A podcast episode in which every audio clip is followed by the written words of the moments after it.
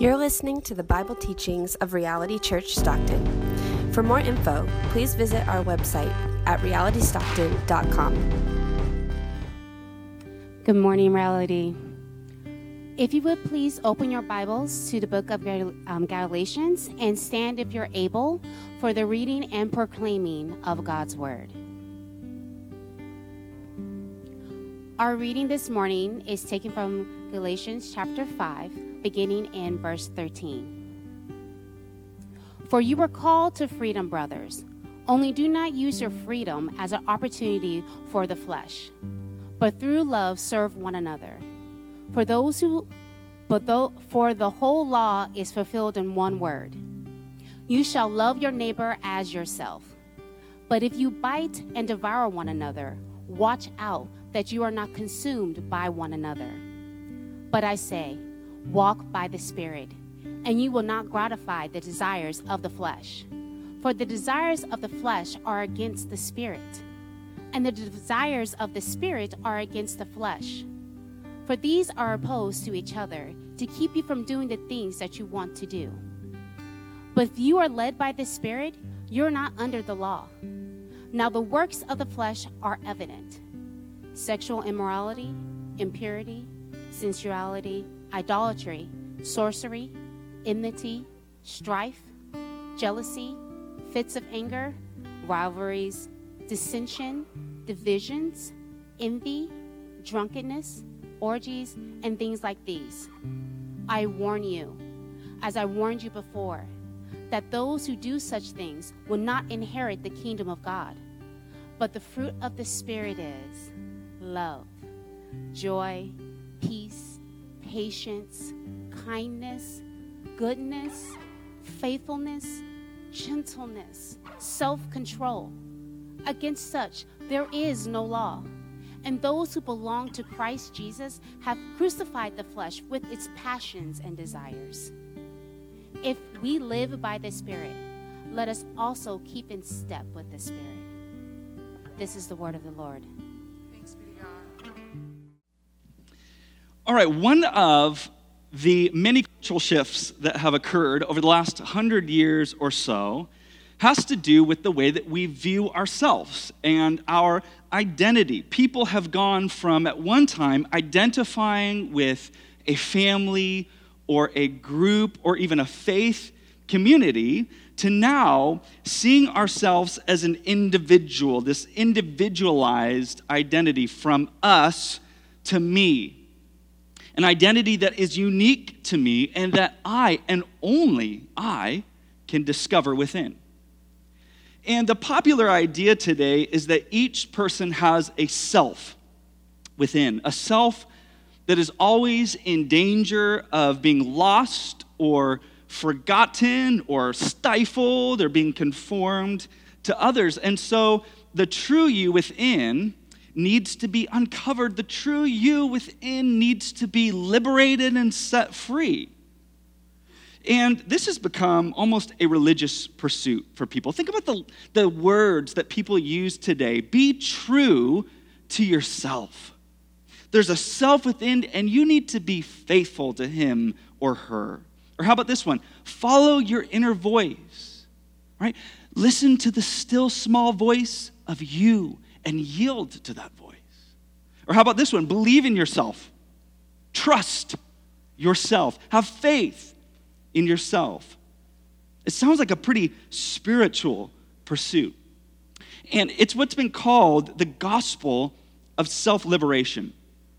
The gospel of self liberation, where we strive to set ourselves free from the stifling standards of the past and in the present try to live in alignment with our desires and our dreams. Uh, sin, according to the gospel of our day, has very little to do with God, has very little to do with holiness, and has everything to do with whether or not we are being true to ourselves. Like that is the true moral taboo of the 21st century failing to achieve self fulfillment, not being true to yourself. So it's no surprise that the fruit of self control is probably one of the most neglected of our generation. Think about that word self control. Love, yes, Lord. Joy, hallelujah. Peace, keep bringing it. Self control. Yeah, about that. Think about this a spiritual virtue that says the self is not something to unleash, but something to bridle and submit to God's control. In fact, Paul would take it as far as to say the self is something to crucify. Now, as this will probably sound very stifling and maybe even oppressive to some, and it's been called stifling and oppressive, uh, oppressive by, by many. My hope and my prayer for you today is that you would discover that the liberation and the freedom that I know that you desire most for your life is not experienced through self fulfillment, but is experienced through the spiritual fruit of self control. That's what I'm going to try to convince you of today. Now, what we're going to do is we're going to look at this passage. We're looking at a broader portion of Galatians 5 today. And what we're going to do is we're going to look at three themes that I think are clear in this passage and help us to better understand the fruit this final fruit of self control. The three themes are these calling, conflict, and crucifixion. Calling, conflict, crucifixion. Let's look first at calling. Look with me in verse 13. Before we look at that, let me, let me give it a header here. Let me give it a foundation. A life marked by self control is not achieved by looking within for the willpower to say no to certain patterns and behaviors. And it's not about mustering up the strength and motivation to do what is right. A life marked by self control is the result of calling. And that is where Paul begins. Verse 13 For you were called to freedom, brothers. This is what you've been called to only do not use your freedom as an opportunity for the flesh. Don't misunderstand freedom, but through love, serve one another. A freedom to serve. Well, this is strange. When it comes to living a fruitful life, Paul does not begin by appealing to our behavior. When Paul's talking about a fruitful life, he does not begin by appealing to modifying our habits or our motivations. He begins by appealing to our calling, to who we are and what we've been called to. Antoine de, Super, uh, de Saint Exupéry, a French poet and author, once captured this well in his famous quote. He said, If you want to build a ship, don't drum up people together to collect wood, and don't assign them tasks and work, but rather Teach them to long for the endless immensity of the sea. In other words, give them a vision of the life that is now possible and has been afforded to them. And that is what Paul is doing. He's saying, consider the life of freedom that you have been called into through faith in Jesus Christ. Consider this freedom. Now, pastorally, when I help people walk through areas of besetting sin in their life, one of the most important things that I do is to help them articulate a godly vision for their lives. And this is through asking really simple questions like this What are you becoming? Where are you moving? Your life is always moving in one or two directions, one of two directions, but where are you going? What is the direction of your life? What do you desire? Who do you desire to be? Who's God called you to be? As Christians, we need to understand not just what we have been saved from, namely sin, but more importantly, we need to know what we've been saved for, the life that we've been saved into, a life of fruitfulness and fulfillment that God has created for us. And self control is the very way that we step into this calling. Self control is the way that we experience this freedom. Self control is the way that we, to use biblical language, lay hold of the promises. With God's strength to not only say no to what is wrong, to what is unhelpful, but the grace and strength to say yes to what is right and necessary. Tim Keller uh, would, would define self control like this self control is the ability to pursue the important over the urgent, rather than to be always impulsive and uncontrolled.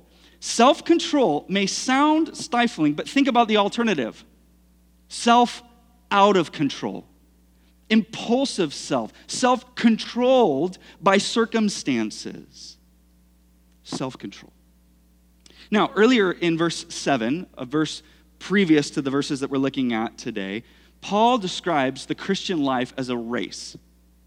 As a race. You, if you're Christian, you're running a race.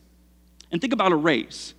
A race is an endeavor to strive towards a clear goal. And races require some things.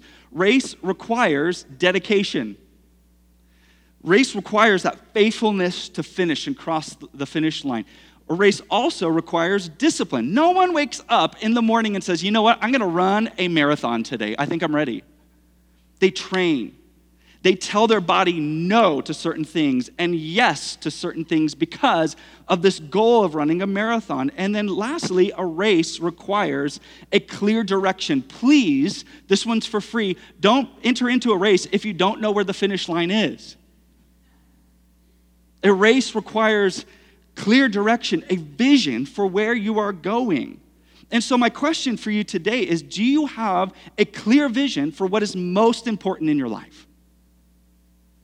Do you have a vision for your life, for your family, for your community? If you don't, then chances are you are really, really, really struggling with self control right now. If you do not have a clear vision for your life, chances are self control is not a strong point in your life. Let me, let me use some examples here. If you have no vision for the overall health of your body, you're probably going to lack self control when it comes to what you put into it.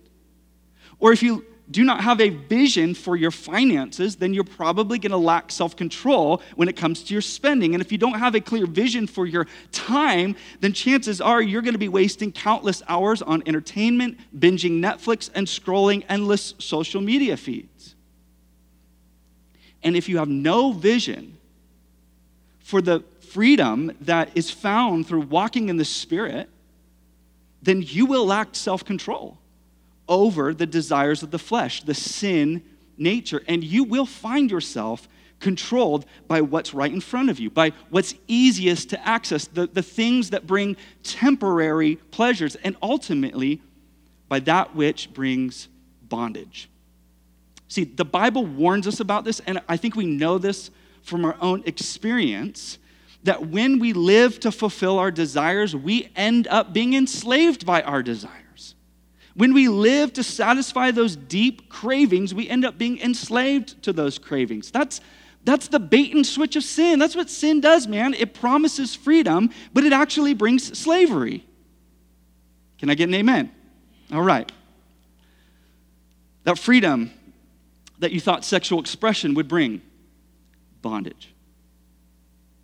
That euphoric freedom that you thought that substance would bring bondage. Just ask an addict. That act of revenge that you thought would satisfy you so deep in your soul bondage. See, sin is like stepping into a prison and expecting it to be a vacation. You will always be left disappointed, and you will always end up staying far longer than you ever imagined. So, what's the kind of freedom that's being described here? We all want freedom. We live in the land of the free. I mean, it's a cultural value, but what is this freedom? What is the freedom that's being described here?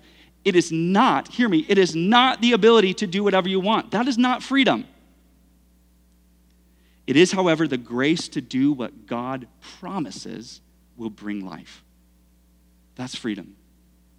It means being rescued out of the bondage to self and, and, all of our impulses towards sin that result in what Paul describes here as sexual immorality and impurity and sensuality and idolatry and sorcery and enmity and strife and jealousy and fits of anger and rivalries and dissensions and divisions and envy and drunkenness and orgies and things like these. Very exhaustive list. list. It sounds like the 21st century church. To re- be rescued out of this impulse and brought into a life marked by love, joy, peace, patience, kindness, goodness, faithfulness, gentleness, and self control. Simply put, freedom means the ability to be the new, true you, to be the most authentic version of the redeemed you. And self control, make sure that you experience that. Self control makes sure that you do not forfeit your identity in Jesus Christ. Calling. Secondly, the second theme I want us to explore today in this passage to help us better understand self control is conflict. Conflict. Now, when we think about self control, it is often a very trivial thing in our minds. I think that we, th- we imagine like being in the grocery store and intentionally like passing by like the aisle with candy. You're like, get behind me, Satan. Not today, Satan. Or like the bread aisle, like, get thee behind me, complex carbohydrates, not on my watch today. And we keep on going. It's not less than that, but it's so much more than that. When the scriptures mention self control, it is not trivial. It's not something to disregard. In fact, the fruit of self control fits into a bigger conversation here about an ongoing spiritual struggle that's occurring within each and every one of us. And Paul describes it like this But I say, walk by the Spirit, and you will not gratify the desires of the flesh. For the desires of the flesh are against the Spirit. The desires of our flesh are anti God and the desires of the Spirit are against the flesh, for these are opposed to each other to keep you from doing the things that you want to do. You think yielding to God is keeping you from the things that you want to do. No, yielding to your desires is what's keeping you from doing the things that you really, truly, deep down want to do. Conflict between the Spirit and the flesh, or better described as the new you and the old you, the life of righteousness the, the life of sin. And in this conflict, the question for us is what gives us the upper hand? Because life is a struggle, and we all can associate with that inner conflict, and it feels like a losing battle every single day. We just wake up, rinse, repeat, the same conflict, giving in to sin. So here's the question What gives us the upper hand in this conflict that we are all engaged in? And I believe the answer is clear and right in front of us self control. In Proverbs 25, it says, A man or a woman without self control is like a city broken into and left without walls, defenseless, broken. The fruit of self control is the believer's defense against sinful desires that wage war on our soul and seek day after day to undermine our identity and our calling in Jesus Christ. With self control, we will withstand attack, we will withstand temptation. Without it, all bets are off. Without self control, we're going to be overcome. I'm reminded of a novella from the author uh, Robert Louis Stevenson titled the strange case of Dr. Jekyll and Mr. Hyde. You're probably at least familiar with the premise of the story, but the story is of a doctor who comes up with this potion that will allow him to take that inner conflict that we're describing here between good and evil and separate it into two distinct people. Dr. Jekyll will be the orderly, well put together, you know, self control individual, and Mr. Hyde will be the indulgent, wild, out of control version of himself. But what was this calculated attempt to live out both sides of himself, which I would argue many of us are falling into that false notion, by the way? What was a calculated attempt to live out both sides of himself simultaneously soon became a disastrous journey. Dr. Jekyll loses control and he finds himself helpless uh, in, in the face of these transformations into Mr. Hyde. They're getting out of control, and it's requiring stronger and stronger doses to sort of reverse the trend and become his normal self. And the story is bleak, and it concludes with him realizing that he will soon become Mr. Hyde forever. And he's been totally taken over by this self indulgent, out of control side of himself. Now, I'm familiar with the story, but something I missed in the story until recently was this that one of the interesting things about the story is that the friends of Dr. Jekyll know that something's wrong. The first indication in the story that things have gotten out of control and this inner conflict has manifested is when Dr. Jekyll amends his will. He actually goes and legally amends his will and signs all of his property over to Mr. Hyde. What was the beginning of the end for Dr. Jekyll? When he aligned his future with his wrong self when he signed his life over to his wrong self. And this really seems to be the idea here that the, that conflict of desires within, if we're going to be honest today, the conflict that we all have. Will you align yourself with the flesh or with the spirit? Who or what are you allowing to control your life in your future? You are being controlled right now. That's not in question. The question is, who will it be? Who will have control of your life? Your flesh or the spirit? At the end of the day, self control is so much more than whether or not we're going to give in and eat another like Girl Scout cookie or go down the aisle. It's, it, it's far more than that. It's, it's really a question of who you're aligning yourself with. Like, which you are you staking your future on? your true self, the, the new you in Christ that is marked by righteousness and freedom and real power, or the false self, the old you that is marked by sin and selfishness and unbridled desire. Who are you staking your everything on? And here's the hope of the gospel. The hope of the gospel is that you don't have to be controlled by your circumstances. Stop believing that.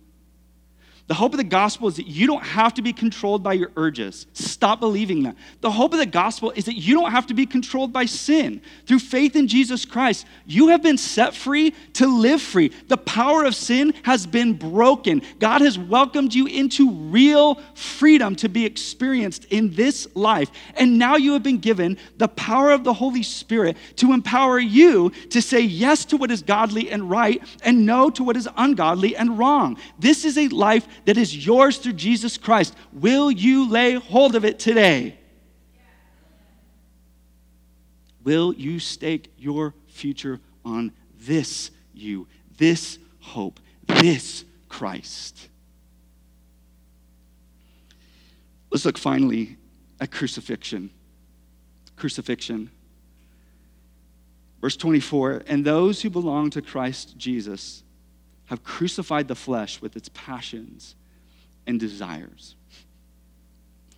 Talk about a countercultural idea.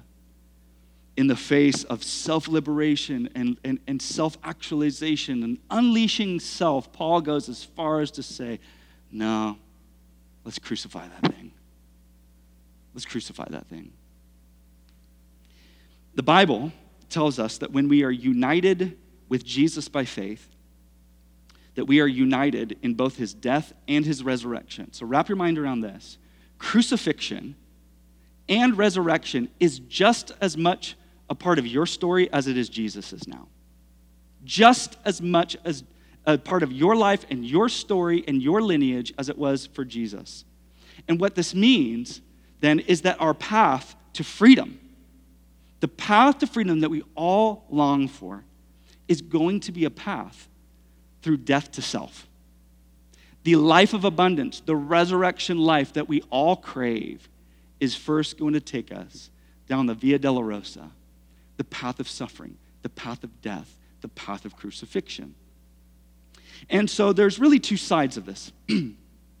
this means, first, this is a once and for all thing that occurs when we believe on Christ and we're saved. Paul would say earlier in Galatians 2 that I've been crucified with Christ. It's no longer I who live, but Christ who lives in me. In the life I now live in the flesh, I live by faith in the Son of God who loved me and gave himself for me. It's no longer me. Me's dead. Christ is alive in me, once and for all. But it's also a daily rhythm for the believer. In fact, Jesus himself would say in Luke chapter 9 if anyone would come after me, let him deny himself and take up his cross daily and follow me. If you're going to follow me, this is what it means take up your cross daily. Something I hear often from people is that they don't want to lose themselves. No one wants to lose themselves. People don't want to lose, they, they enter into a new job. I don't want to lose myself in this new job. They enter into a relationship. I don't want to lose myself in this relationship. And I sadly even hear this when it comes to faith in Jesus Christ. I love God. I want to be a part of his church, but I don't want to lose myself in this equation. But listen to what Jesus says immediately after this call to daily die to self. He says this For whoever would save his life will lose it, but whoever loses his life for my sake will save it. For what does it profit a man? If he gains the whole world and loses or forfeits himself. Listen, here's how I'm going to sum it up self denial. Self denial isn't forfeiting who you are, it's securing who you are. It's not letting go of who you are, it's letting go to really, truly take it up so much of our lives are lived on that path of self discovery. That's the story of the 21st century Westerner. We're trying to figure out who we are, we're trying to figure out our place in this world. And yet, the funny thing is that the more we go down that path of self discovery and self actualization and trying to figure out who we are, the more insecure we are about ourselves. Like I mentioned earlier, our self is this very fickle thing that is always in danger of being lost. We're always afraid of it being forgotten or overlooked or stifled or conformed to others.